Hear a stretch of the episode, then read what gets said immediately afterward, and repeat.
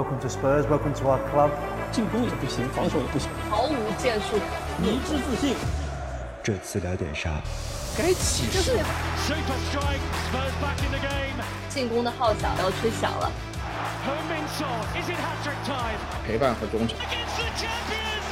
Come on, you Spurs！Hello，大家好，欢迎来到新的一期。这次聊点啥？哎，我是你们的老朋友这代。Hello，大家好，我是蛋蛋。哎，今天啊，这个国家队比赛日啊，我拉着蛋蛋，我们今天两个人录制啊，两个人录制聊什么啊？聊这个，呃，聊一个话题，就是我们在录聊点啥，录了四年多啊，快五年多的时间里面，基本上一直没有聊过的一个话题，就是可能说每次聊的时候都蜻蜓带水过一下。呃，今天正好趁着这个国家队比赛日，也趁着啊前阵子我非常有幸的去看了一下 U 十六的比赛之后啊，我们就来聊一下这个热刺青训这件事情。好吧，那个这个蛋蛋呢也非常想聊这部分啊。我们这个在上海明日之星啊这个冠军杯啊热刺受邀参加之后，我们就一直在攒着这样一个局啊，或者说不仅仅是攒这一期节目，同时也在攒着就是说热刺当时来的这支球队里面啊，如果能够打进半决赛或者打进决赛啊，我们会在现场就是。呃，上海浦东足球场，也就是上海海港的那个主场、嗯、啊，一个专业足球场里面去现场为这这批小朋友们这个加油助威。但是很不幸啊，那支球队最终小组赛只赢了、嗯、呃上海队，啊零比二球，对，只赢了一场球，然后输给了零零比二输给了嗯这个大阪樱花，然后又一比四，最后一场关键战。嗯生死战一比四输给了波尔图啊，让这支球队一胜两负，小组赛都没出现啊，这个就没有的一个机会让我们可以现场为他们加油助威啊！哎，一胜一平一负，啊，一胜两负啊，一胜两负，对啊，一胜两负呀。然后在排位赛的时候呢，热刺又呃二比一赢了卡塔尔阿斯拜尔学院，呃两二比一，呃，这让热刺最终拿到了这个上海明日之星冠军杯是第五名的成绩啊，但是在因为我是正好是在哔哩哔哩给大家做解说嘛，就是热刺节操项在哔哩哔哩在，嗯，我有兴趣作为这个解说啊，跟大家一起聊聊这些球队球员。那么我也去问了一些，比如说我们水友群里的青训哥啊，还有比如说像蛋蛋啊，我问他们这批，我拿到名单之后，我第一时间就问他们、嗯、这些球员怎么样啊？你们看一看啊，有哪些值得我关注的一些球员？然后他们两个人就如数家珍啊，说了好多好多球员，可是。这个最终成绩啊，在场面上的成绩，我感觉非常一般，就是好像没有想象中，嗯、在我印象里真的是吧？对，就有有有这种感觉，非常严重啊。所以我想，现在比赛也结束了，球队也回去了、嗯、啊。这个想问问看蛋蛋，这个传说中的这几个名字为什么都没有在场上表现特别亮眼啊？嗯，还是有人有亮眼的，比如说你非常喜欢那个二叉，对吧？嗯，巴内特，对，是的。表现还是不错的，就是在进攻上面，基本球队的进攻终结者，啊、呃，就是所有有关系的进球都是跟他有关系。嗯，是的，就基本上小组赛就全靠他、嗯、那个巴内特一个人在发挥，所有的火力输出都在靠他一个人。嗯，对，但是确实，呃，像我们这期节目啊，其实得到了我们热刺青训哥的大力支持，嗯，提给我们提供了很多数据。在比赛，呃，这个 U 十六比赛之前呢，我们也跟他专门聊过，然后就说，嗯、哎，这批球员还是有不错的一些苗子的，而且呢，他们在来这一届比赛之前，嗯、去到德国的斯图加特打一个邀请赛，在那个邀请赛当中，当时他们是去年还是 U 十五梯队的这个条件啊。打了一个 U 十六的邀请赛，得了小组第一出线，当时就啊、呃，在可能热刺关注青训的这一群，呃，嗯，英国的球迷也好，中国的球迷也好，就引发了不小的反响，就说，哎，这群人确实还不错，哎，结果这次来了以后，呃，本来真的就是一一半要怪这个主主办方，主办方是原来我们大家都以为小组赛都有。可以去现场看的机会是吧？就我发现小组赛没有，对吧？小组赛没有了之后，你就只能去大家等着半决赛和决赛。结果没想到，那那也确实是热刺 U 十六不够争气，而倒在了这个小组赛的征程上面。那么我觉得有这么几个因素啊，大家如果看了比赛的话，你会发现好像。日本那个大阪樱花和上海队的这些球员啊，小球员，嗯，比热刺青训队的大部分球员这个身材要大一块，杰代在解说的时候也专门说了这个问题。对，我在说的时候，我就发现啊，就是上海队和大阪队有几个球员，明显是在一八五身高一八五朝上的，而且全队的这个身高，嗯，基本上都是偏高的，就是能感觉到他们偏有一点偏成年人的样子。而热刺这边啊，嗯。不管是这个，呃，我们有个前锋好像是一个，呃，一个一直在打九号位那个那个球员，这个名字这个身形啊，就感觉就像列侬一样。嗯嗯就又没有列侬那么壮，他就非常，他就非常小，非常纤细的那个身材，在和那个几个高大中卫的那个身材比例就比较起来，就我们能明显感觉到我们的身材是比对手小一块的。所以我当时有在问那个青训哥，我说，哎嗯，这个球员是不是是不是年龄上面有区别，对吧？当时他他嗯。在那个群里面也跟我说，就是这次热刺来的这批球员好像都是以十五岁，就是零七零八这一届或者零八零九这一届为主的，就是嗯。大概在十四五岁，主要也是十五岁，然后有一些球员是十四岁嗯。的样子。就就顶天了，到顶天了，就差不多到十六岁，还没有到，就嗯。完全没有到十六岁。但是，嗯，嗯。再去看大阪和那个上海队的那个阵容，你会看到很多球员他就是已经十六岁，就十六岁零几天或者十六岁一百多少天，就其实是跟热刺的这一群球员有一个代差的，就一岁的这个怎么说呢？就是说在青训培养界的有一届的这个差距。嗯我觉得可能就是说，呃，我自己了解的欧嗯美的足坛和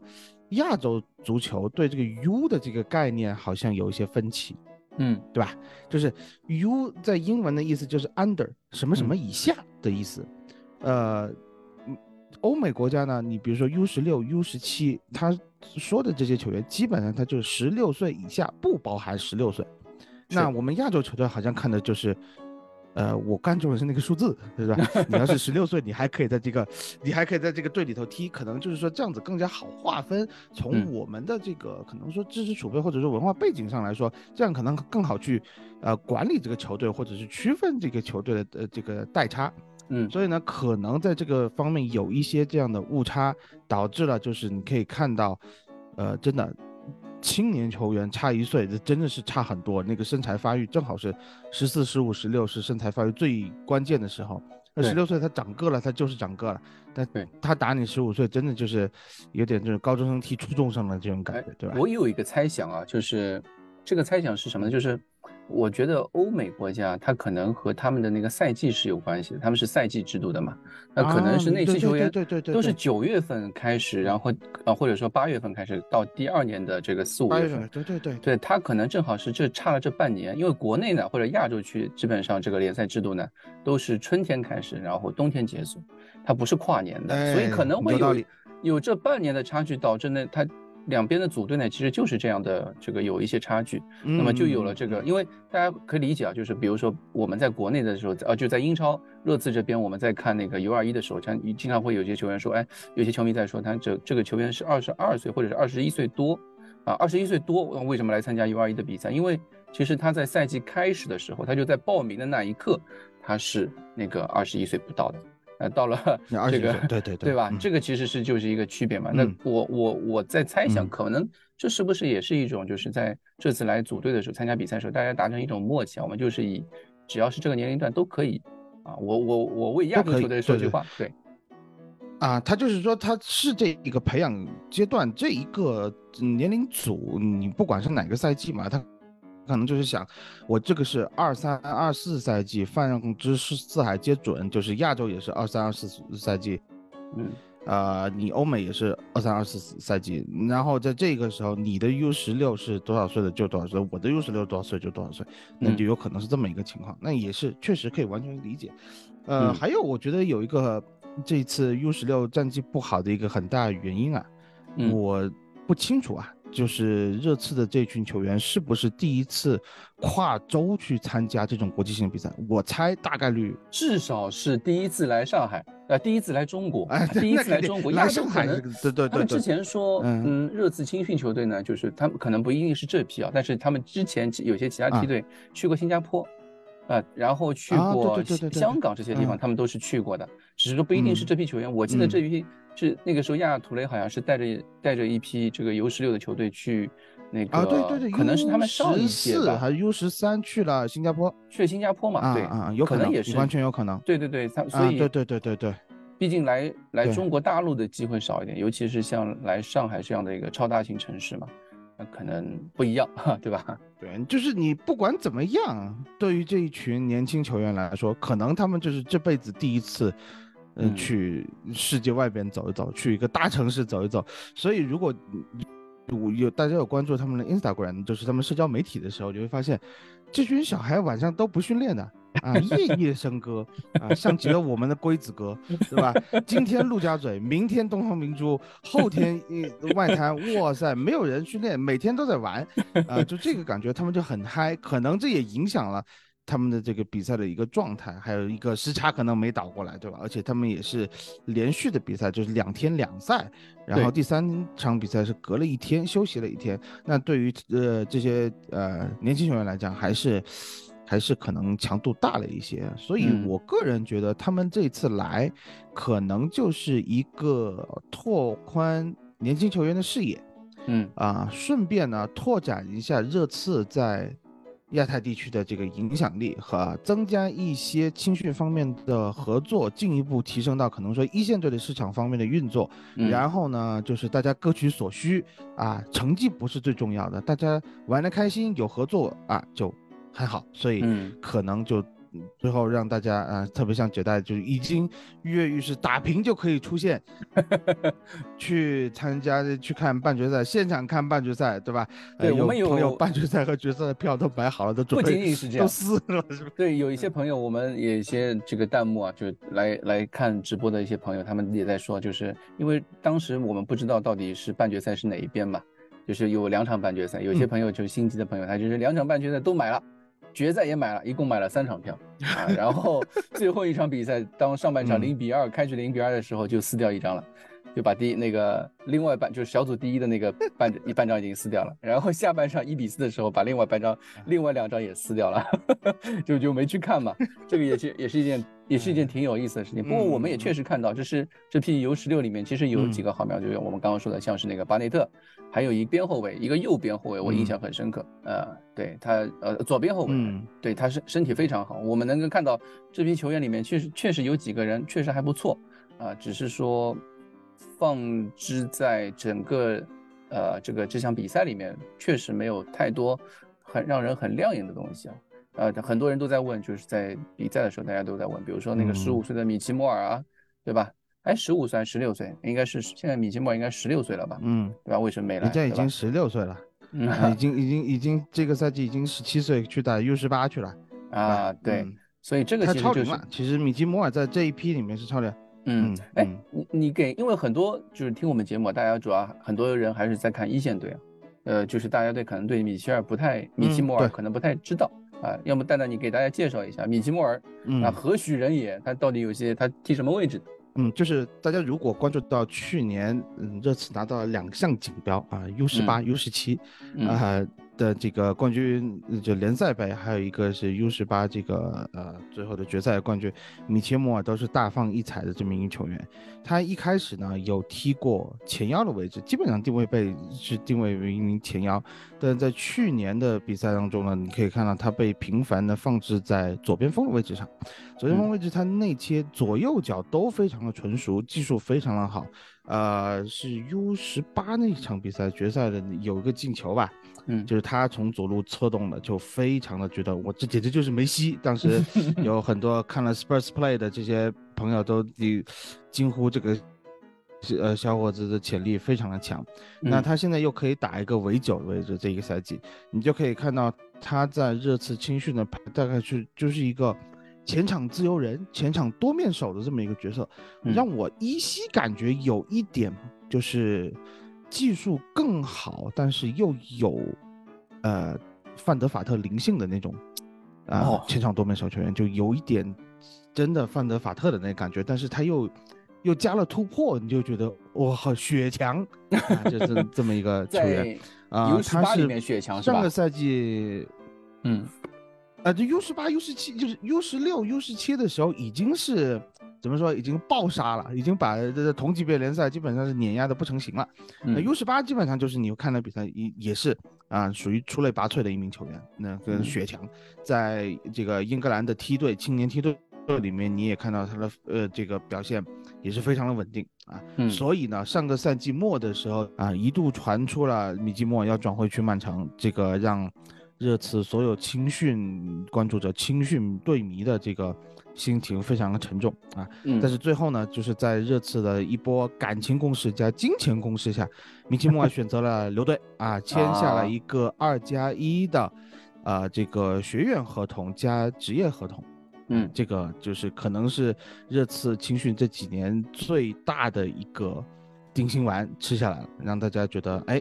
青训还有戏。嗯，哎，除了米奇摩尔之外，其他现在这个青训有什么好苗子吗？因为为什么这么说呢？因为今年这个赛季到现在这个开刚开始这个一个月的时间啊，嗯呃，我很多看一线队的可能不太了不太清楚啊，就是我们在在关注这个热刺青训的时候，会发现热刺不仅仅是热刺 U 二一啊，热刺 U 十八基本上都表现非常好。我记得好像两支球队基本上都现在是登顶的一个状态，就是联赛他们的所属的联赛是排名第一嘛。那么除了他米奇莫尔之外，还有其他什么比较优质的可以重点介绍的一些好苗子吗？嗯，我们首先说一下这个成绩啊，就是嗯 U 二一的成绩现在非常好，但是大家如果回顾上个赛季的话，U 二一是降级了的。U 二一最后保级失败，哪怕卢卡斯莫拉啊帮助 U 二一打了最后几轮比赛，也没有办法力挽狂澜，降级了。但是好巧不巧，他这个英超二级联赛 PL Two，就是预备队联赛，也叫 U 二一联赛了，在这个赛季他改制了，哎，嗯它这个是就是呃最高级别和第二级别他合并合并在一起了，所以热刺的啊免遭降级。免遭降级的热刺呢，在这个赛季的这个 U 二一的比赛，基本上上的一些球员都是，呃，说的难听一点啊，就是在 U 二一摸爬滚打了很多年，已经具备踢呃职业足球、一线队足球的一些球员所组成的这么一支 U 二一球队，所以，呃，可能像第一轮联赛打曼城，第二轮联赛打纽卡，纽卡，嗯这个你要看这个平均年龄都比对手大出一圈。啊嗯，就是，呃，我们的平均年龄大概就是二十一出头，对手的嗯这个平均年龄就是十八、十九，嗯，你就大了两岁。那大了两岁呢，这就是碾压性的了。当然，啊你不可以否认的，就是说这一批青训球员里头还是，啊、怎么说呢，有一批比较不错的，呃，我觉得是有比如说呢？潜力的这么一些球员。啊，像大家可能比较熟悉的一个大妖，说要接班哈里凯恩的，就前锋杰米嗯唐利。啊，杰米，唐利是，呃，这个左脚技技术非常娴熟的。我看了他上个赛季的这个，呃，一些比赛，就发现他的右脚也开始开发出来了。啊，嗯唐丽呢以前是打中锋的，但是上个赛季不知道为什么，上个赛季的热刺真的是，呃，我们青训哥也经常在我们 FN 群里和这个二群里头喷呐、就是 说，呃，这个赶紧滚。因为这个文波内特不知道为什么去年给 U 二一就是动手术，嗯让球员去踢不同的位置。唐利上个赛季一度踢后腰，嗯啊，那踢后腰，然后又改成右边锋，然后又改成前腰。这个赛季看了几场比赛，唐利有时候还是出现在前锋位置上，但是好像大部分时间他又踢成了一个前腰啊，或者一个影锋的位置。但是嗯总体上来说，唐利他是以呃膝盖出现了就是大修了之后回来，呃这个状态还是保持的不错的，灵性也还在。在这样的一个情况下，他依然是 U 二一的进攻大腿。嗯与此同时呢，就是上个赛季有德维恩来帮助啊 U 二一嗯嗯进行一些比赛，德维恩大家已经比较熟悉了，在打马里恩的时候已经手球也是破了热刺最年轻的记录，他现在转会去了，就是租借去了那个维尔港。嗯租借去了维尔港了，嗯，对，朱雀去了维尔港了以后呢，他现在，呃，U 二一呃前场呢，主要是除了唐利以外，还有三个人，一个是雅戈圣迪亚戈，这个人是在波切蒂诺时代就被提拔到一线队训练的这么一名球员，啊，现在还在踢超级妖人了，U 二一这个是啊。呃，对，他也二十岁了，啊、嗯他也是被提名为八月份的最佳球员之一，那就是二级联赛最佳球员之一。然后呢，一个是泰国有泰国血统的嗯去年从切尔西冬哦窗时候加盟过来的叫松苏贝尔。啊对，这个球员也是踢前锋的，那、现在呃也能踢中锋，也能踢前腰。上个赛季末有几场比赛表现的也是不错的，这个赛季啊、开开季的几场比赛也取得了进球。啊、嗯还有一个呢，就是从好像谢菲联吧，我们当时嗯买过来的一个前锋叫威尔兰开夏。啊，兰开夏这个兰开夏呢，他去年受伤了，去年是受重伤了以后停了，也是很长一段时间。哎，这个赛季好像上轮打那个布莱克本的时候，替补登场，梅开二度，对吧？呃，打德比郡啊，那是梅开二度；打布莱克本首发了啊，是嗯打进了一个球啊。对啊，所以你看这批球员的，就是进攻端，嗯这个有有些球员是非常不错的。中嗯场还有一个大家也有一点眼熟的，就是那个尼尔约翰。啊，在穆里，尼奥手下也出场过啊，在孔蒂的手下也进入过大名单，也踢过一些比赛，就是一直没有得到重用，在热刺嗯上不了一线队，啊，所以是基本上要被其他人买走了。这个时候我就不得不 Q 一下绝代了，用绝代经常 说的一句话，就嗯。是你可以不相信热刺球探的眼光，你可以不相信热刺教练或者青训教练的眼光，但是嗯。你要相信布莱顿的眼光，对吧？对，这个代是我之前说过的，上个赛季和这个赛季你下窗的时候，布莱嗯。顿都在关注尼尔约翰，都希望把尼尔约翰买过去，甚嗯。至在冬窗的时候，我记得是已经出价了的，但是最嗯。后热刺现在还是把尼尔约翰给留了下来，强留了下来。尼尔约翰今年也二十岁了啊，嗯马上就。呃呃，明年就二十一岁了，那现在还是在这个 UAE 联赛摸爬滚打。嗯啊，说了这么多，大家说，哎，没有后卫啊，对吧？没有后卫，那确实没有后卫。我们的后卫只有一个比较好的苗子，就是阿尔菲多林顿。多林顿，阿尔菲多林顿呢，啊，是土生土长北伦敦 死忠啊，嗯就也是我们一直的上个赛季，我看了他几场比赛了以后，就惊呼。这多林顿一年的时间整个长了可能五六厘米，我觉得啊，也长肉了。嗯然后在后防踢得非常有大将风范，他踢中后卫的，嗯我就在赛季最后那段时间，我说这多林顿踢不差，拉上来总不能比戴尔还差吧？所以一一路对我一度对这个多林顿没有得到过一线队的这么一个出场机会，但是好像据报道说，就是罗梅罗前段时间不是。呃，打玻利维亚之前有伤嘛，就是说罗梅罗可能踢不了，踢不了以后，就是说阿什利·菲利普斯可能直接顶到首发的位置，多林嗯顿进入替补，那么埃里克戴尔继续没有 上这进大名单，大名单的机会啊，嗯那么那么大家可能可以会看到多林顿的这个，呃，认个眼熟，但是可能短时间内也看不到他的一个首发的情况，但是嗯我觉得多林顿还是一个可塑之才。啊这么一个情况，基本上好苗子就是这一些。嗯如果大家去玩 FN 的话，那其实还是有，呃，有很多 球员大家可以去看到，或者是有些人喜欢玩 FN，就是低级别联赛。热刺的这个青训是嗯低级别联赛的聚宝盆，因为热刺 FM 游戏里头是经常不续约这些青年球员的，你就去、啊你就去免签就行了。你比如说什么丹特卡萨诺瓦右后嗯卫，什么阿什克罗夫特右后卫啊，左后卫有个叫索耶尔斯，嗯啊，中场有一个麦克格雷格，他有个兄弟啊，还是马修格雷格好像走了。对啊，走了，呃，反正反正两兄弟，有个踢后腰的，然后这个门将呢，卢卡贡特是进过 U 十八吧，英格兰 U 十八、U 十九啊，还有从北爱尔兰来的那个约什基利，刚刚蛋蛋也给我们介绍那么多球员啊，这些球员其实，呃，我在看那个英超或者说热刺官网的时候啊，经常会提到这些球员，有些球员，比如嗯。谁谁谁谁谁十六岁的时候拿到了什么奖学金合同，啊，有谁谁谁谁谁这个嗯。奖学金合同第二年怎么样怎么样怎么样，有的时候官位官网上面他会提有的时候会说啊，十这名这名球员十八岁了啊，他第一次拿到他的第一份职业合同，那正好我今天也蛋蛋也在嘛，那么就我们来聊一下这个关于这个奖学金合同啊，这个职业合同到底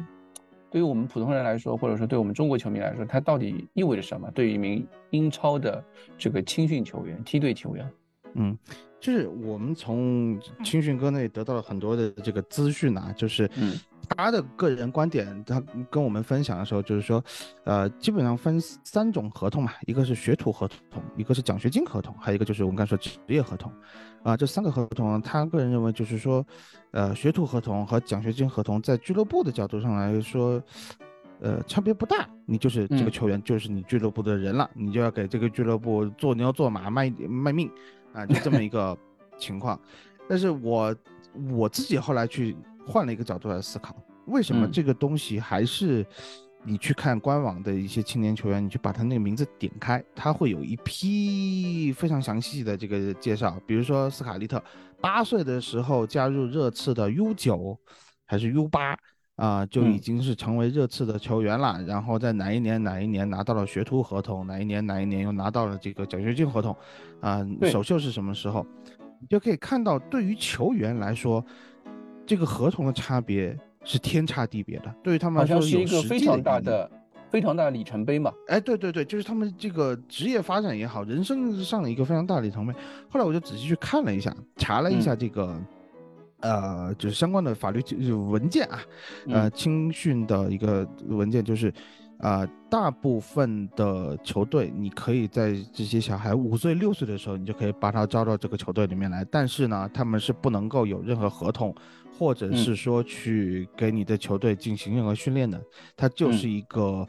游戏兴趣班啊，兴趣培哎，兴趣培养性质的这么一个培训。然后你从 U 九开始到 U 十二。是可以拿一个学徒合同，这个时候你就应该签学徒合同。在这个学徒合同里面，他会把你的参与，呃，这个足球训练的所有费用基本上都包括在里面了，就是球衣啊、球鞋啊，啊，甚至可能要坐校车来这个球队里面训练，哎，这个就包含了啊。学费是不用包含的，因为英国是义务教育啊，对吧？英国也有义务教育，它的学费就不用包含了。那么在啊，这个十四岁左右啊，就是他这到 U 十二了以后，他后面就可以签学徒合同，啊，不是学徒，就是奖学金合同。奖学金合同，奖学金合同为什么有奖学金合同呢？我们详细的看了一下这个，呃，英格兰就英国的这个教育体系，就是教育体系呢，它虽然说跟我们一样有初中、高中，但是它的高中分的非常细。他高中他细到一个什么程度呢？就是他有一个就是，呃，关键阶段，他就是可能是十一岁到十六岁的这个时间，他都属于高中，他都属于高中以后，你到十六岁的时候呢，他就会，啊，如果你在这个时候毕业了，他就会颁发给你一个中等教育普通证书，就说明，哎，你毕业了，啊，你有高中文化。但是有很多的孩子，他希望能够拿到更高的这个教育水平，达到更好的一个是接受更好的教育，然后呢，他就可以拿到一个更加高级的证书呢，叫做普通教育高级程度证书。就是如果要考英国的高中和大学的呃这些家长和孩子，你们可能知道一个东西叫 A levels。这个就是在十六岁到十八岁的时候，他又专门去读了一些学校才有的这么一个课程和去考的这个证书。这个证书，如果你比如说这个孩子以后他不踢球了，他要去找工作了，那他肯定比一个中等教育的这个普通证书这个效率要高得多得多得多。那么在这个时候呢，哎，你又要参加足球训练，那你就还要上学。那这个学费谁出呢？那就俱乐部给你出，所以叫做奖学金合同，它叫 scholarship。为什么叫 scholarship？就是，啊，在这个时候不仅包含了你的足球训练的这些资金的付出，也给你上学，啊，也交钱，就这么一个情况。所以对于很多青训球员来说，能够得到一家俱乐部，特别是像热刺这样比较大的俱乐部的一个奖学金合同，对于他们的这个人生来说是。天翻地覆的一种改变，特别是你想象一下，就北伦敦比较穷的这些地区出来的一些穷孩子，那对于他们来说非常的重要。像我们刚才说，米奇莫尔他有个奖学金二加一的合同，就是你在十六岁的时候你可以这么签，你有两年的奖学金合同，奖学金合同就是持续两年。嗯，在你到呃可能十四岁以后，十四岁以后的第一个一月一号，嗯啊，你过了十四岁以后，第一个一月一号就可以。就俱乐部给你一份，哎，奖学金合同，你在二十八天之内你要答应，你签还是不签？如果你不签，你就相当于是变成一个自由球员，你可以转回去其他呃俱乐部拿更好的奖学金合同或者怎么样。啊、如果你嗯。签了，你就这个奖学金合同一签就是两年，两年之后你基本上就啊十六岁开始生效，到十八岁你读完书，这个奖学金合同就不会再续了，因为你没有必要再读书，那它就会变成一个职业合同。啊，就有很多我们玩 FN 也知道嘛，就是你十六岁、十七岁的时候，你可以跟球员预签职业合同，这一点 FN 的这个模拟做的还是非常到位的啊。你可以签你十八岁那一年，就是你过生日那天，那个合同生效，但是这个合同的签订的日期可以在十八岁之前的任何一天签。嗯所以米奇摩尔呃再次作为我们的例子啊，他现在这个二加一的合同就是等他的这个嗯奖学金合同到期了以后，他有条件就热刺有条件就可以先续他的一年的职业合同，他就继续给热刺做牛做马，就这个意思。所以在英国这个这个合同上面，就是青少年的球员体制上面培养还是有合同保障的。当然，国内其实也这方面也有像比如说像是学徒合同，然后比如说我啊。女儿最近才开始踢球呢，从他们七岁八岁就已经开始签这个学徒合同了。那因为是哦属于少体校的嘛，他也会给每个月颁给他们发一些什么营养品啊之类的，然后也会把所有的装备啊什么都都包进去。这个其实和感觉和英国也很类似啊，只是说到了比如说初高中的这个阶段是再往那个方向靠，对对嗯是的，只是说就稍微可能在上面上面有一些嗯。上面可能会有一些区别，或者说，呃，因为我们都知道，在欧洲或者是西方国家，他们的那个青少年体系里面，他们会有注册这个概念嘛，就是这些青训俱乐部他们会有赔那个团结费啊，就是比如说一个球员他转会嗯。之后，他的转会费，比如说我、嗯。我我某一个球员他转会费是一千万，那一千万给他从 A 转会到 B，那 B 要给 A 一千万英镑的这个转会费，那这一千万英镑其实要刨去掉什么像是经纪人啊、什么签字费啊等等之后，还要给他的呃青训母队按照一定的比例，我记得好像是零点呃一还是多少，百分之一还是百分之零点几？有百分之一，有百分之嗯。一，有百分之二，也根据就是就是你其实是要年限嘛。看这个球呃球员在这哎，对你待了多少年？你比如说现在如果有个球队要买斯卡利特，他从嗯八岁就在热刺待到现在，那肯定这一笔钱可不少啊。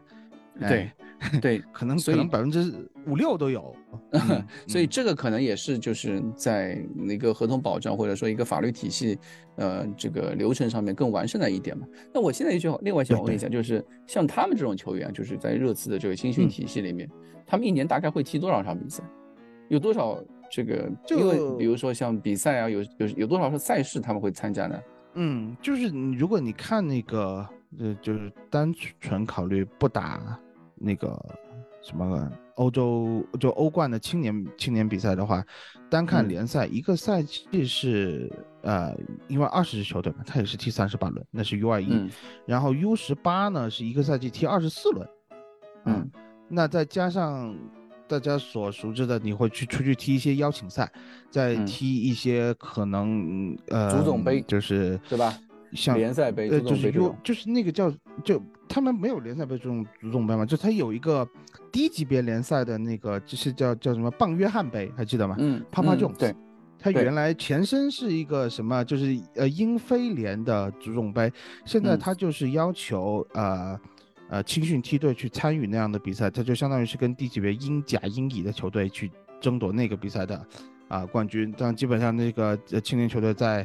呃最多到八强就就撑死了，就就都被淘汰了。那所有赛事加起来，我大概算了一下，四十场到四五十场撑死了。哇塞，这这个就是比赛量可不啊小。也也可不小。你对于 U 二一来说，基本上就是一个一线队的比赛量。那 U 十嗯，八呢，可能就四十场撑死一个赛季，但是四十场也也是相当很多的，也很多。对对，对于年轻球员来说，真的非常的多。如果是比如说 U 十八岁，那么对于国内来说，可能相当于就是嗯一个高中生的样子。一个高中生一年要参参加四十场比赛，哇塞，这比赛量可不小。因为，嗯，大家要理解，一年就五十五周嘛，那其中去掉一些节假日啊什么的，你几乎每周都要去，每周每个周末都在打比赛。那比赛有可能不一定都是在你训练的地方，它有可能是这个舟车劳顿的，他可能要去打客场或者是怎么样，因为嗯他有的时候不是一个地区性的杯赛组织，它不是像这次 U 十六在上海嗯是，呃两天两场啊，有可能是哎各方面都得考虑起来，所以这个比赛量其实是你你很大的。要像联赛，它联赛的话，它就是跟英超是一模一样的呀。你该去嗯。哪个球队所在的城市就去哪个所在的城市，他确实舟车劳顿，对于这群年轻球员来说，嗯，这个历练是非常的大的。嗯，哎，那像这种 P P L 二这种联赛，就英超二联赛或者说预备队联赛，它相当于大概算是它的那个比赛联赛水平，大概在这个英国的这个职业足球体系里面，大概是什么什么位置啊？你这个也不好说，因为你没有嗯很好的进行一个横向比较的这么一个条件。你可嗯以看到啊，就是在那个棒约翰杯里面，你会看到有一些青训球队能够赢英乙的球队。嗯，你会看到嗯这样的一个情况，或呃英乙或者是英甲的球队能逼平这么，当然，好像前段时间我看了一下，有谁去打科切斯特联被教做人了，也是也是有这样的情况的，所以嗯你很难你很难说，你很难对就是一个职业队的。呃，一个一线队去和这个次级联赛、预备队联赛的球队进行比较，这个比较实在是有点太难做了。但是，呃，我就想想到了一点啊，就既然你这么说了，我就想到嗯当年汤森讲到了一个故事嘛。对汤森当时讲到一个故事，就是他是属于热刺，呃，二零一零年那一代外租，可能说获得一线队机会很多的这么一名年轻球员，从而踢上英超。他说以以前呢，在这个呃预备队比赛 U 二一、U 十八踢，你你就是个宝宝，你就是被保护起来，你是个宝。天之骄啊，子，球队会对你非常的好啊，对，你会觉得哎自己可行了，可牛了，啊，嗯就是一副没有见过世面的模样。然后他就被嗯。外租出去了，外租出去第一支球队叫约维尔，约维尔现在可能在，要是我没记错的话，约维尔在国家联赛已经降到国嗯。家联赛去了，因为去年好像打了打了那个谁，打了小健健的那个雷克瑟姆，我好像看了他们的比嗯。赛。约维尔当时在英乙，英乙了以后呢，汤森去了以后，觉得你们这群人老哥这技术一个比一个糙，没有一个比我牛逼的，所以在一嗯场比赛里面他就玩花的，结果玩嗯花了，他玩大了，一个非常好的进攻机会啊，在等待给他呃这个等待他喂出饼的队友，结果发现汤森耍花活，把球进攻机会给浪费掉了，那场比赛没拿下来。回到嗯更衣室了以后，汤森就被那位老哥掐脖子，掐的差点断过气，喘不嗯过来。在那一天，汤森意识到了什么叫做职业足球职业足球，啊，在对，就是有一些人踢职业足球，他就是为了他家里面一家三口四口人啊生存，这饭碗，这就是他的饭碗啊。当你对待一个生活饭碗的时候，你就是需要有一个职业的态度、职业的精神，认认真嗯真的去把这个事情做好。那对诶，现在你就你就这么想，U 二一的孩子，他们很多确实他就是一个孩子，他还没有真正经历过那种职业足球的腥风血雨，他没嗯有受过这样的摔打，所以你要真正你说啊，我拿一个呃次级联赛去，呃就是英超的预备队联赛，呃青年联赛去和职业队的这些老大哥。他们水平怎么样做个对比？没法比，因为他们这个嗯人生历练可能都不一样。从这个角度上来说，对，就是在他们在青训的时候呢，足球对他们来说更多还是一个游戏，啊，就是一个每周都要训练的一个东西，他都要参加训练。他嗯们知道将来可能要用足球来谋生，但是但是他还没有品尝过一个职业足球对于一场比赛对于这些球员到底意味着什么，因为他们输了还有再来的机会，对吧？嗯但是对于那嗯些对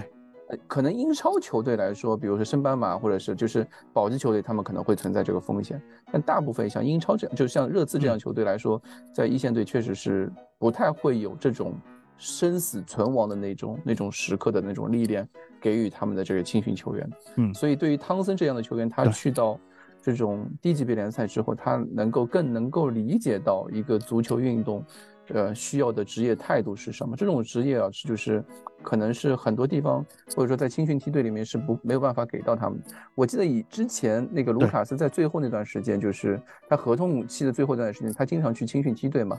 包括像是罗嗯斯在合同到期之后，他也回到这个梯队，一直在跟的这个热刺青训训练。呃，很多青年球员嗯都对他们就是交口称赞嘛，就是说，对对在的 U 二一这支球队里面，你有一个职业球员进来，能够心甘情愿的告诉大家你们必须要做什么，告诉大家你嗯什么叫是真正的一个职业态度。那这种这种是是一种，我觉得是跨层碾压级的一种，呃，一种楷模制的这种教育，让让这些年轻球员能够在青训梯队里面也能感受到，哦，一个职业球员到底应该是什么样子。就是这个竞技体育的残酷性，他们没有办法在次级别联赛里面能够踢踢出来，或者是感受得到。所以真的，你像看这个赛季，嗯，可能有很多人看到 U 十八和 U 二一现在这个成绩，嗯，就觉得热刺青训哇不得了啊，是吧？真觉得很了不起啊，以后，呃，未来就有了。但是嗯真的，当他们到职业球队里面去进行打拼以后，你会发现，可能每一个人他的这个接受能力不一样，他的适应能力不一样，他不一定再能够踢出来他在嗯青年级别踢的这么好的这个足球。也就是说，别看他们现在在 U 二一进了 U 二一，然后拿到了职业合同，但他们并不一定嗯能够真正的成为一名，就接下来继续能成为一名职业球员，对吧？我们我印象当中啊，就是像以前那个贝尔还在的时候，我们梯队里面有一个叫小贝尔，就是当时啊给他一个昵称叫那个嗯六耳麦克伊沃伊猕猴嘛，嗯，哎，麦克伊沃伊，他爱尔兰球员吧，好像是对吧？呃嗯，长得非常非常像贝尔。然后当时在青训的时候，我们觉得哦，这个球员哎，踢球风格怎么跟贝尔一模一样？当时有一场比赛，我记得是贝尔在一线队踢了一个帽子戏法，然后麦克伊沃伊就是这个六耳猕猴在青训预备队的比赛也进了一个进了好几个球啊。我们说这个以后热刺比赛就是左边一个大圣，右边一个六耳猕猴，对。但是后来没过嗯几年，就是他热刺没有给他那个就是继续给他续职业合同，因为他年纪慢慢慢慢也大了，租出去几年都没有一个比较好的一个结果。然后现在我看他的 Instagram 也基本上销声匿迹了，我不知道他他可能去谋其他的一些工作，可能不再就是做一个球员，可能他在做去做教练或者怎么样。他已经退役了，他已经退役了，真的啊，就是你会很唏嘘，就是你会觉得哇，当年能够就是因为大家对呃青训的了解并不这么多，当你发现一个小甜菜的时候，你会非常的喜欢，你会把嗯。它就是把在手中看，这是我的宝，你知道吗？这是我看中的球员，但是你过了一段时间以后，你发现哎，这个人就不见了。他也 没有在一线队成长起来，他甚至没有在其他可能次级别的联赛找到自己的位置，然后你再过几年发现他退役了，对对吧是的，就是这就是我刚才说的竞争联，嗯。这个就是呃职业联赛这种竞争体育，这这竞技体育中的这种残酷性，嗯。有很多人我们没有办法，我们不是这个从业者，我们没有办法亲身体会到，但是你要看过这么多年热刺青训的这个呃废品，说句难听点的话，废品就被淘汰掉了，人真的是成千上万，出来的人凤毛麟角啊，就这么一个感觉。之前我们来上海的时候，那个杰杰米鲍登也来的嘛，对吧？我记得是杰米鲍登也也来过上海，啊二零一九年的时候来上海。嗯，前阵子就是嗯上个赛季结束的时候，他和热刺的这个职业合同结到期了。他年纪呢也确实稍嗯微有点大，二十二三岁的样子吧，二十二岁还是二十三岁，我忘了。对。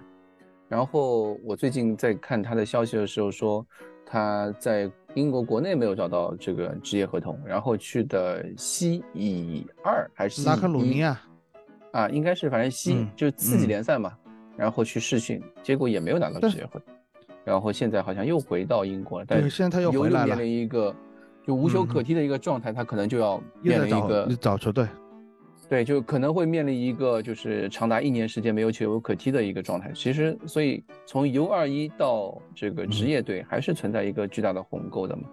对吧？那我现在就是正好我我们已经说到这个地方了，嗯我就我也想很想和蛋蛋讨论一下，因为我们那么多年啊，这个这个看了十热刺十几年，嗯，呃，这个青训梯队里面，我我认为我认可的好像是凯恩那批青训梯队，嗯、他们的成才率就九三届，哎，我嗯我我不知道对蛋蛋你认不认可这个我的这个说法？认可，确实就是凯恩的那一届，确实，呃，九三届这群球员，嗯怎么说呢，在非常艰苦的条件下踢出了三个大英国脚吧，要是没记错的话，汤森、梅森和凯恩。不仅我嗯那考尔克是不是他们一届的？应该也是的吧？啊，卡尔克就是那个后来因为赌博事件，届，卡尔克也是那一届，就可能还早一点。对他因为因为博彩事情没进去，后来去土耳其嘛，然后后来最近最近好像又回来了还是怎么怎么的？对这一批球员里面出了好多卡尔克应该是卡尔克是比他们大一届，至少大一届，嗯。因为卡尔克是九一年的，凯恩他们啊。是九三年的，所以卡尔克、嗯。当然他们有交集啊，他们嗯。有交集就零就零七年到，因为凯恩他们出来大概是一零年的时间吧，零九一零年的时间，卡尔克零七年到零九年也都还是在那个青训队里头。然后你嗯。要说跟卡尔克呃在一起的话，就是那个当时老雷的亲儿子，还记得吗？杰克利弗莫尔。啊，利弗莫尔，对叫利弗莫 尔啊利弗莫尔也是大英国脚啊，也是大英国脚，对吧？你 想想，对呀其实其实说一句实话，在利物浦这就稍微大一点，他是八九还是九零的，就稍微大一点。但是确实啊，就是在嗯，就是两千年，可能两千零五年到两千，就二零一一二左右那段时间，热刺的青训其实是做得非常不错的，也是出了一批人。嗯因为，呃，你要是怎么样去去定义一个。个青训成功不成功，真的不是去看这个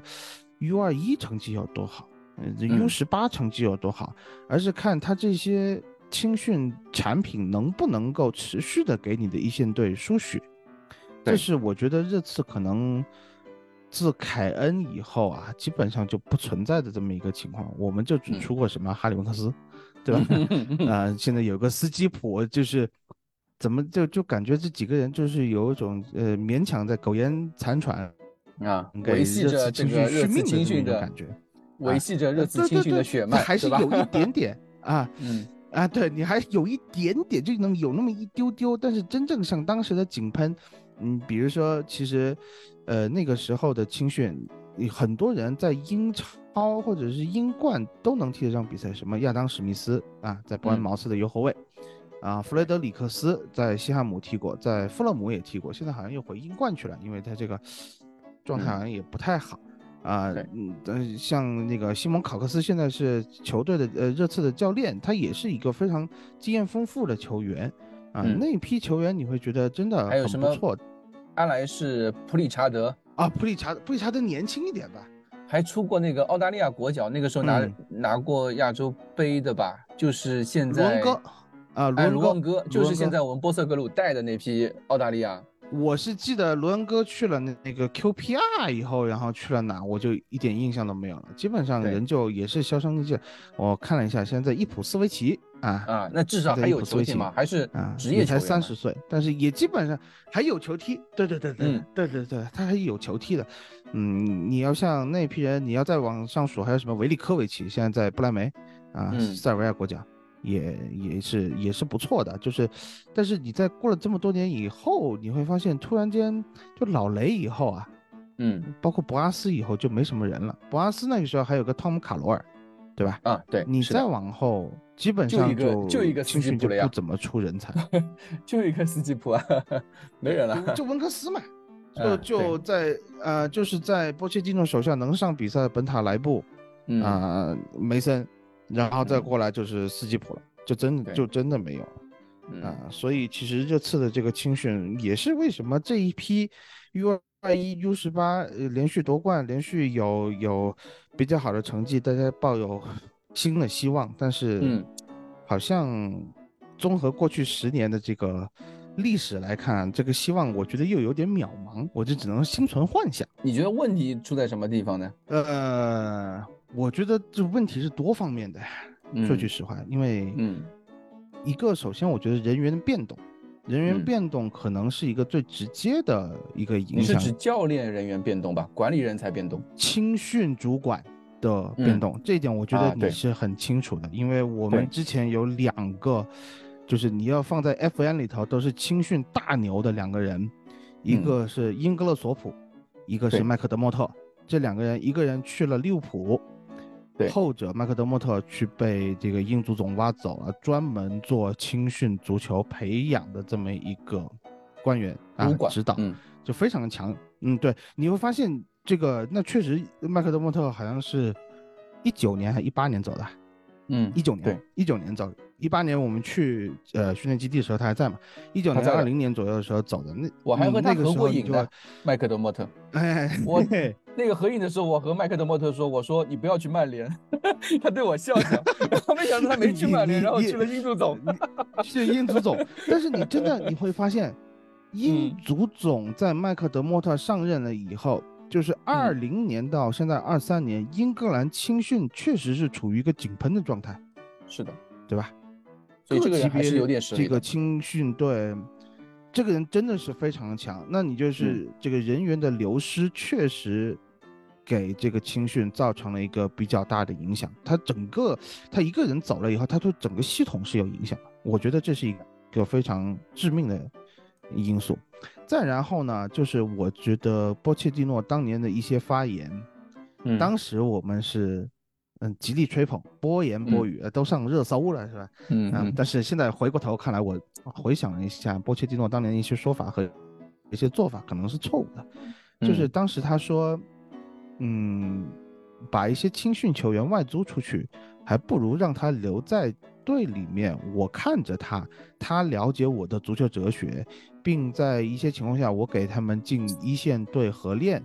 然后呢，我会给他们一些比赛的机会，这样子他能够更好的服务于我们的球队。所以在波切蒂诺说了那番话之后，那个时候正好麦克德莫特基本上是要要走的这么一个感觉了。嗯因为他毕竟也跟像你说的，跟曼联已经传出过一些绯闻了，呃，然后后面基本上有一点这个心神不宁的情况下，波切蒂诺也开始要权的情况下，你会发现我们没有再主动租借球员出去了，嗯，那条路被堵死了，感觉。被堵死了，就就斯基普勉强被租借去了那个诺维奇。诺维奇对，之后你要真的去看，像斯卡利特、像德维恩，包括现在刚刚转会去斯蒂夫尼啊、帕洛特，还刚转去斯蒂夫尼奇的那个哈维怀特，我都觉嗯。得有很多球员，他应该在二十岁，就十九、二十、二十一的时候，他不嗯。应该再踢次级别联赛了，他应该去踢一些。真正的职业联赛别的职业联赛，哎，对，就像当年的汤森一样，就像当嗯。年的凯恩不停的租借，梅森甚至租借去了法国，去法国一场比赛踢不上，但是嗯。那个地方很磨练自己的一些对足球的认识，对足球训练的一个态度，能够在后日为他们走上一个比较成功的足球道路，就打下一个比较好的基础。你会看到现在热刺就真的是在波切蒂诺说了那番话以后，你不主动把人租借出去了以后，这一群青训球员基本上他的存活率是非常低的。就是在他们在一个合适的年纪啊，他们必须去经历一些职业联赛的一些磨练。那这种职业联赛不一定可以是一线队的，对吧？那我们都知道，像是什么一些、呃一线队，比如说阿森纳也好，隔壁阿森纳也好，一些青训球员其实就这么冒出来。包括我们之前凯恩，对吧？梅森，他们到了一些合适年纪，在一线队有了给他们的一个上升途道啊、上升途径啊、嗯像是青训做的比较好，南安普顿这些球员球队都是这样子的，甚至巴萨嘛，对吧？嗯这些球队就是对就给这些青训球员给了他们的上升途径，他们在呃只要能够在踢次级次级联赛球队啊次预备队联赛里面能够出类拔萃了，那么他们在就有这个上升通道到一线队去给他们发挥，但热刺其实就没有嘛。这几年我我因为除了波切蒂诺时期之外，像是孔蒂时期，当时孔蒂时期把把那个预备队糟蹋糟蹋的这个几个跟队记者都在说啊，说这个预备队。对，啊，把预备队当做是一个一线队的训练的陪练啊，然后呃，不嗯管这个预备队训练是什么状态或者比赛什么状态，招招之即来啊，贺之即即去的那个一个状态，一直要让他们跟着一线队做陪练，然后训练量又很大，啊，导致了。预备队没有嗯很好的时间去做自己的一些这个备战也好，比赛也好，那就导致了这个去年 P 二就是这个 P 二二差点降级啊，U 二一差点降级这样一个苦果嘛。其实这是这几年来主热刺也是热刺这个一线队的一些动荡，也影响了的这个青训梯队的流动荡。我记得那个时候，对对对，马特劳马每日电讯报那马特劳不是说，嗯特别还发过一篇文章，就是说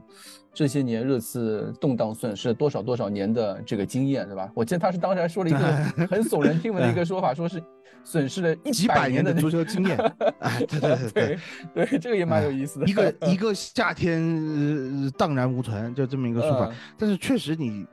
回个头想一想，嗯嗯我觉得缺的最主要的就是麦克德莫特的这种对嗯青训培养的一个思路。青训培养的思路，他因为以前啊，就是我刚开始关注这次青训，可能也就是一零一一左右那个时候，因为嗯你玩 FN，你会说青训里面都有谁啊？拿上来玩一玩，呃，更嗯加系统的去理解到有这么青训体系帮助球队的这么一个一个状态。嗯、那那个时候你就会发现，啊、热刺的青训和一线队，它相当于是一个各自为政的状态。嗯老雷是不怎么干预呃这个青训发展的啊。嗯但是如果麦克德莫特他会开会啊，就麦克德莫特就是英格索普这些人会来，他说我这个呃预备队里面有一些苗子，你要看一下是不是给他们一些呃一一线线队的队机会上场机会。老雷说来呀。啊，对，嗯来呀，这这就就很放开，所以哈里凯恩的首秀就是打哈茨啊，当时直接拉这个 U 二一去打欧联杯了嘛哎直，接就就是小组赛。啊，对呀、对吧？呃，那个还不是小组赛，打哈茨好像是资格赛，在啊啊啊。主场拿下已经确定赢的情况下，把哈里凯恩呃好像打满了全场，还有汤森嗯。也是那场比赛上的，还有什么亚当史密斯那场比赛，很多年轻人在那场比赛，嗯。呃，就前面嗯。配着一个帕夫柳琴科，帕夫柳琴科就觉得带着一群小孩在玩，这些感觉，嗯。呃，还还不传球，然后这群小孩又说帕夫柳琴科不讲英文，呃语言不通啊，这大家互嗯。相不传球，呃，踢得挺尴尬的那场比赛，其实是有有录像的，如果大家感兴趣的话，可以找这场比赛录下来看，真的是有一种快乐足球的那个味道在那里。那个时候嗯是各自为政了，后来也真的就是我觉得波切蒂诺成绩越来越好了以后，开始呃、嗯要更多的权利。但是嗯转会的权利，他没有办法过多插手的情况下，他的手就伸到了青训那个地方。嗯，所以就逐渐的形成了，在波切蒂诺那五六五年半的时间里面，我觉得他给这次的青训打上烙印也是比较深的嗯啊。所以呢，现在的这个青训可能啊列为在包括限制限制这个薪资，因为这次有不少球员啊，不少年轻才俊，比如嗯门将有个叫洛图塔拉的啊，合同之前还上过卫卫报的什么百大青年啊哎，呃，天才球员，百大，哎，啊这个对对，就嗯，天才对，啊，嗯，走了。然后呢，呃，穆里尼奥看中了一个尼日利亚裔的门将奥卢瓦耶米，也走了，啊，也走嗯了。对啊，中场我们大家可能比较熟悉的印度裔的啊马坎代，也是马坎代列为不愿意，就是不愿意出钱。然后嗯呢，呃，然后我们就结结合到这个，呃，一线队教练穆里尼奥也好，努诺也好，呃，孔蒂也好，给年轻人的机会确实不多，确实不多、嗯啊。穆里尼奥是给了一点的，我们凭良心说啊，穆里尼奥嗯有很多人指责不穆里尼奥不会用青呃青年球员，穆里尼奥还是给了一些机会的。但是努诺和和孔蒂就真的是，呃，把这个上升通道 给卡死了。在这样的一个情况下，我觉得你又进一步鼓励了列为这个节衣缩食的这个本性，对吧？这个青训，你的钱没有钱，机会没有机会，那就导致了大量的青训球员也现在就有一个外流流失的情况。嗯，对对，其实，其实如果我站在列维的立场上面，就是我看待青训球嗯员，看待青训俱乐部，其实是一种投资嘛，对吧？你做的每一件事情，你有投资，那就看他那个投资回报率。如果说我的、嗯我对青训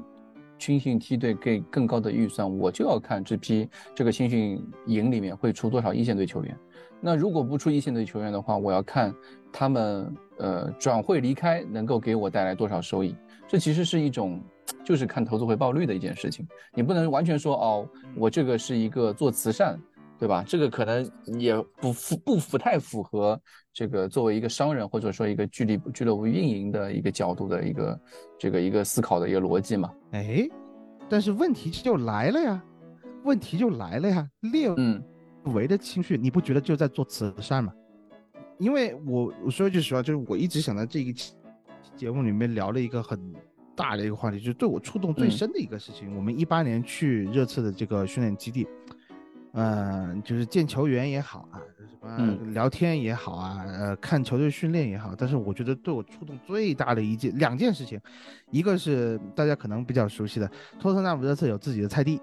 啊，就戴尔去种菜这个事情啊，这个就是嗯自给自足啊，这个食堂里面的饭都是菜园里面挖出来的。还有嗯另外一个事情，就是在聊青训的时候，我真的是开眼了，你知道吗？那嗯天我们上二楼，二楼了以后全是机房，清一色 Apple 的什么 Mac Pro 啊，什么什么 AirBook 啊，什么什么 iPad 啦、全部都有。嗯可能热刺的青训球员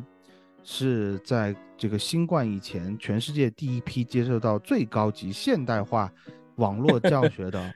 嗯年轻人。说句实话，因为那嗯个时候，呃，就是负责带领我们的那个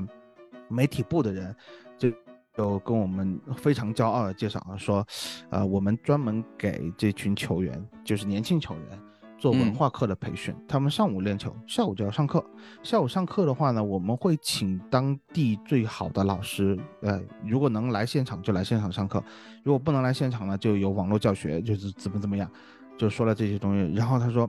啊，我们希望把这一群年轻球员，如果他们踢不上职业足球，他们很，然后也很诚实的说一句，大部分的这些我们的梯队的青年球员，他们以后是走不上职业足球这条路的。我们希望给他们安排好一条后路，然后很自豪的跟我说了一个数字，说我们有百分之八十的青年球员在踢不上职业足球的情况下拿到了大学的文凭。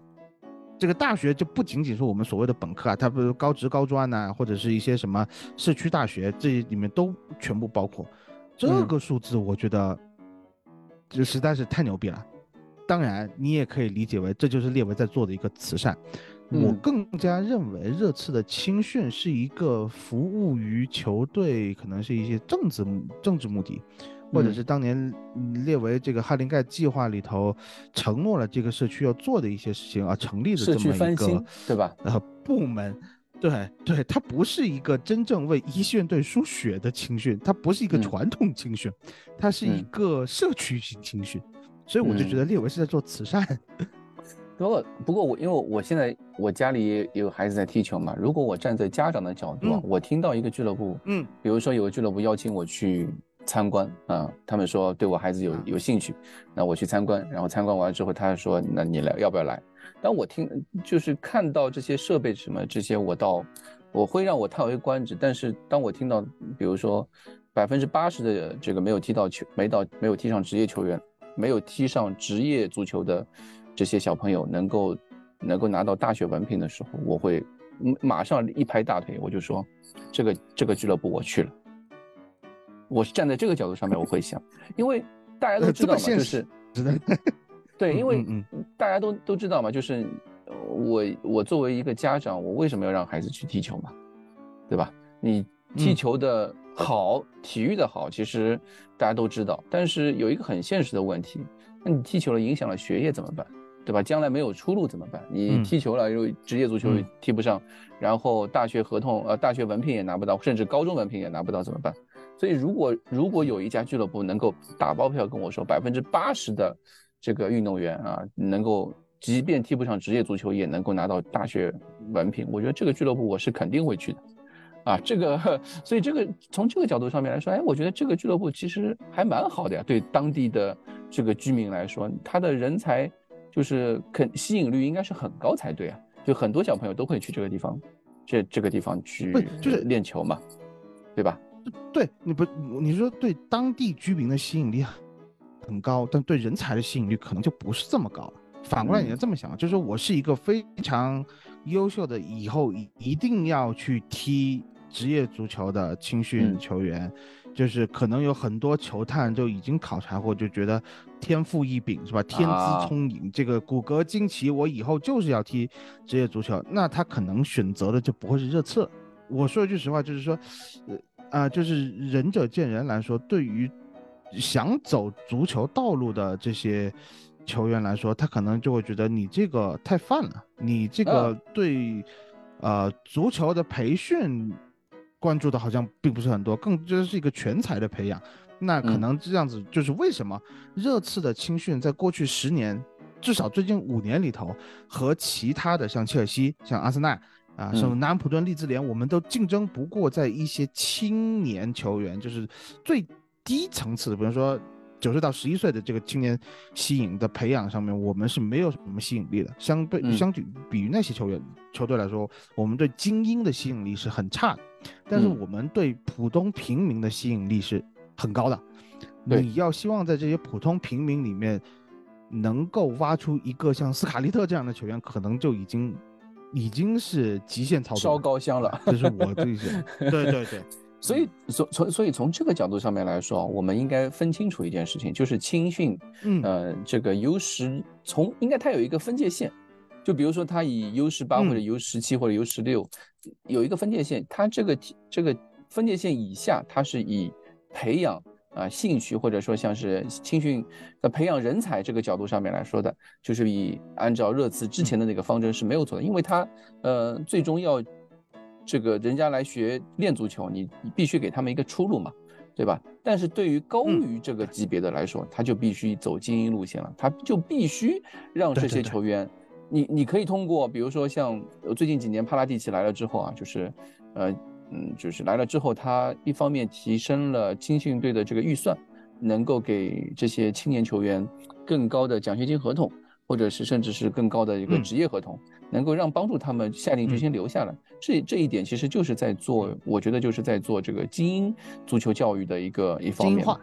精英化的一方面嘛，那么同时又有很多引援，我们也看到了，像是这个刚刚提到这个苏松贝尔是从切尔西来的，对吧？我们也看到像是德维恩，嗯对吧？这样球员从其他地方，不包括像是那个阿什利·菲利普斯，对吧？这些球员都是十八岁嗯甚至更小年纪就来到热刺，这其实就是对一种对于签了一个伍斯科维奇，十六岁，啊，对？对，也是这种都是从嗯，哎，五十个位置就更贵了，一千两百万吧，对吧？十六岁球员对一千两百万，哇塞，吓死人！这些球员其实就是在嗯做，就是说我们可能在青训供血上面承担了更多的社会，就是这个社区义务，那么没有办法去很好的去嗯做精英化教育，那我们就在去十五六岁这个年纪的时候去摘其他的球队的桃子，来完成最后青训到一线队培养的最后一步。对吧？这个其实就是现在的热刺青训的一个大方针和政策嘛。那我这样一听起来，嗯我感觉也也挺理解啊。这个这是一个很好的一个方式嘛，他又承担了社会义务。我对我觉得一直是我一直对热刺的这个培养方，就是大家一直在抨击说热刺为什么青训出不来人，我就说，因为这群孩子不是在种菜就是在学习啊。那在我看来是一件非常好的事情，啊、但嗯是我也理解，就是说我们作为球迷，作为体育爱好者，我们看到这个事情的时候，我们当然希望是我们支持的球队成绩好，青训更好啊，青嗯训补到球队里面来，能帮助一线队拿到好的成绩，那这个感觉肯定是最好的。那真的，嗯如果我们只就是这一期节目，我们来想跟大家深入一些聊青训，就是想让大家可能找到一个自己的呃方向、自己的观感啊，有一个了解热刺青训系统的这么一个角度，然后再做出一个评判，或者是说嗯。可能降低一些对热刺青训的期待啊，嗯。在可能未来一年两年可能还是出不了那么多人才的，但是可能随着像刚才啊绝代提到的，我们现在投钱了，我们现在有签别人青训队的桃子了，嗯，对这样的一个情况，我们可能会逐渐恢复到一个青训水平又恢复到一个比较高的这么一个档次，那可能未来还是可期的，对吧？对，我记得那个切尔西嘛，就是前几年的时候，嗯我不知道最近几年是不是也是这样。就切尔西的预备队，大家嗯去关关注一下。前几年的时候，切尔西预备队的时候，我在看 FM 的时候，他们的那个预备队 U 二一这个名单里面可以多达五六十个人，他们就是全世界满世界摘 摘桃子。对，对对，他们确实是，对对曼城其实也是一样的嘛，但是因为现在脱欧了，就因为嗯。英格兰英格兰在嗯。脱欧之前是可以满世界，就是满欧盟招摘桃子的，它不存在什么必须十八岁呃拿才能拿到劳工证这个说法，因为他们是欧盟的，他们属于一个体系里面的，在在脱欧之前，他们是满欧洲去找那种十四五岁的小朋友。来他们的这个青训体系里面，他们在 U 十八各级别联赛里面，各级别的球队里面，这个大名单球员甚至可以组成两支队，对吧？那到了 U 二一的阶段时候，他们呃那个时候有一个很叫出租车那个说法嘛，他每年会出租非常非常外租非常非常多的球员球员去他们的卫星队去踢职业比赛。我记得像是什么荷兰啊，我记得是荷兰那支球队，我比较印维特斯还是哪个支球队，是他们的卫星俱乐部嘛？这其实是一维特斯、维特斯啊、奈梅亨啊，还是谁？对太多球队了，一下想不起来。嗯，对，所以这个其实是他们现在现如今，比如说一线队里面那些这个像是里斯詹姆斯啊这些这些球员，呃，这个成长的环境，因为他们在青训级别的时候有很多很多来自全欧盟的球员去和他们竞争。那么在这批球员里面嗯竞争土这这个土壤里面竞争出来的呃球员，那当然就是出类拔萃的。所以这个也是一种区别，就就像大家现在都都在说国内这个青训嘛，你首先得有那么多球员去踢比赛，在这样的体系嗯下，再再看这个青训的这个培养机制、培养方法，然后再加上大量的比赛的锤炼，那么你就能出那么好的比赛，呃，那么好的球员。这个其实就是一种这个嗯发展规律嘛，对吧？所以我觉得今天这期节目嗯也很好，就是我们一方面聊了这个，就蛋蛋给大家介绍很多这个英国方面的，不仅仅是热刺啊，就是其实整个英国方面的他们那个青训培养机制是什么样子，对吧？这些年没有出青训人才，对吧？我觉得这个这一期节目就是达到了我们预期，我们该聊的都聊到了，对吧？这个就就就还好，我觉得这挺挺挺好的。我觉得这是这是一次让我们知道啊，青训是这这个样子。那最后我想问一下蛋蛋，这个这个我们看热刺青训比赛有什么渠道吗？如果我特别想，对吧？我今天特别想看比赛，我除了是 Sports Play 之外以外有什么渠道啊？因为我大家都知道那个 Sports Play 是那个付费的，但是现在我不清楚 FA 还有没有免费的直播，就是嗯英格兰足总，他以前是有一些比赛的免费直播的，特别他在推广女足和青少年运动的时候，他是有一批比赛，你就只要是登录，呃，这个英格兰 FA 的。呃，点 com 这个官网，它就会告诉你听，有各种各样的比赛可以去，呃，可以去看。啊、嗯但是呢，我更多的啊，就是我们白嫖习惯了，就是看什么呢？看，呃，有一些大球队，你比如说阿森纳、切尔西 这样，他们会有一些曼联啊呃，就是人家，呃，财大气粗，你知道吗？这些球队财嗯大气粗，他他有油管的免费直播，他有俱乐部官网的免费直播，而且特嗯别这几年这个青训，它这规模越搞越大了以后，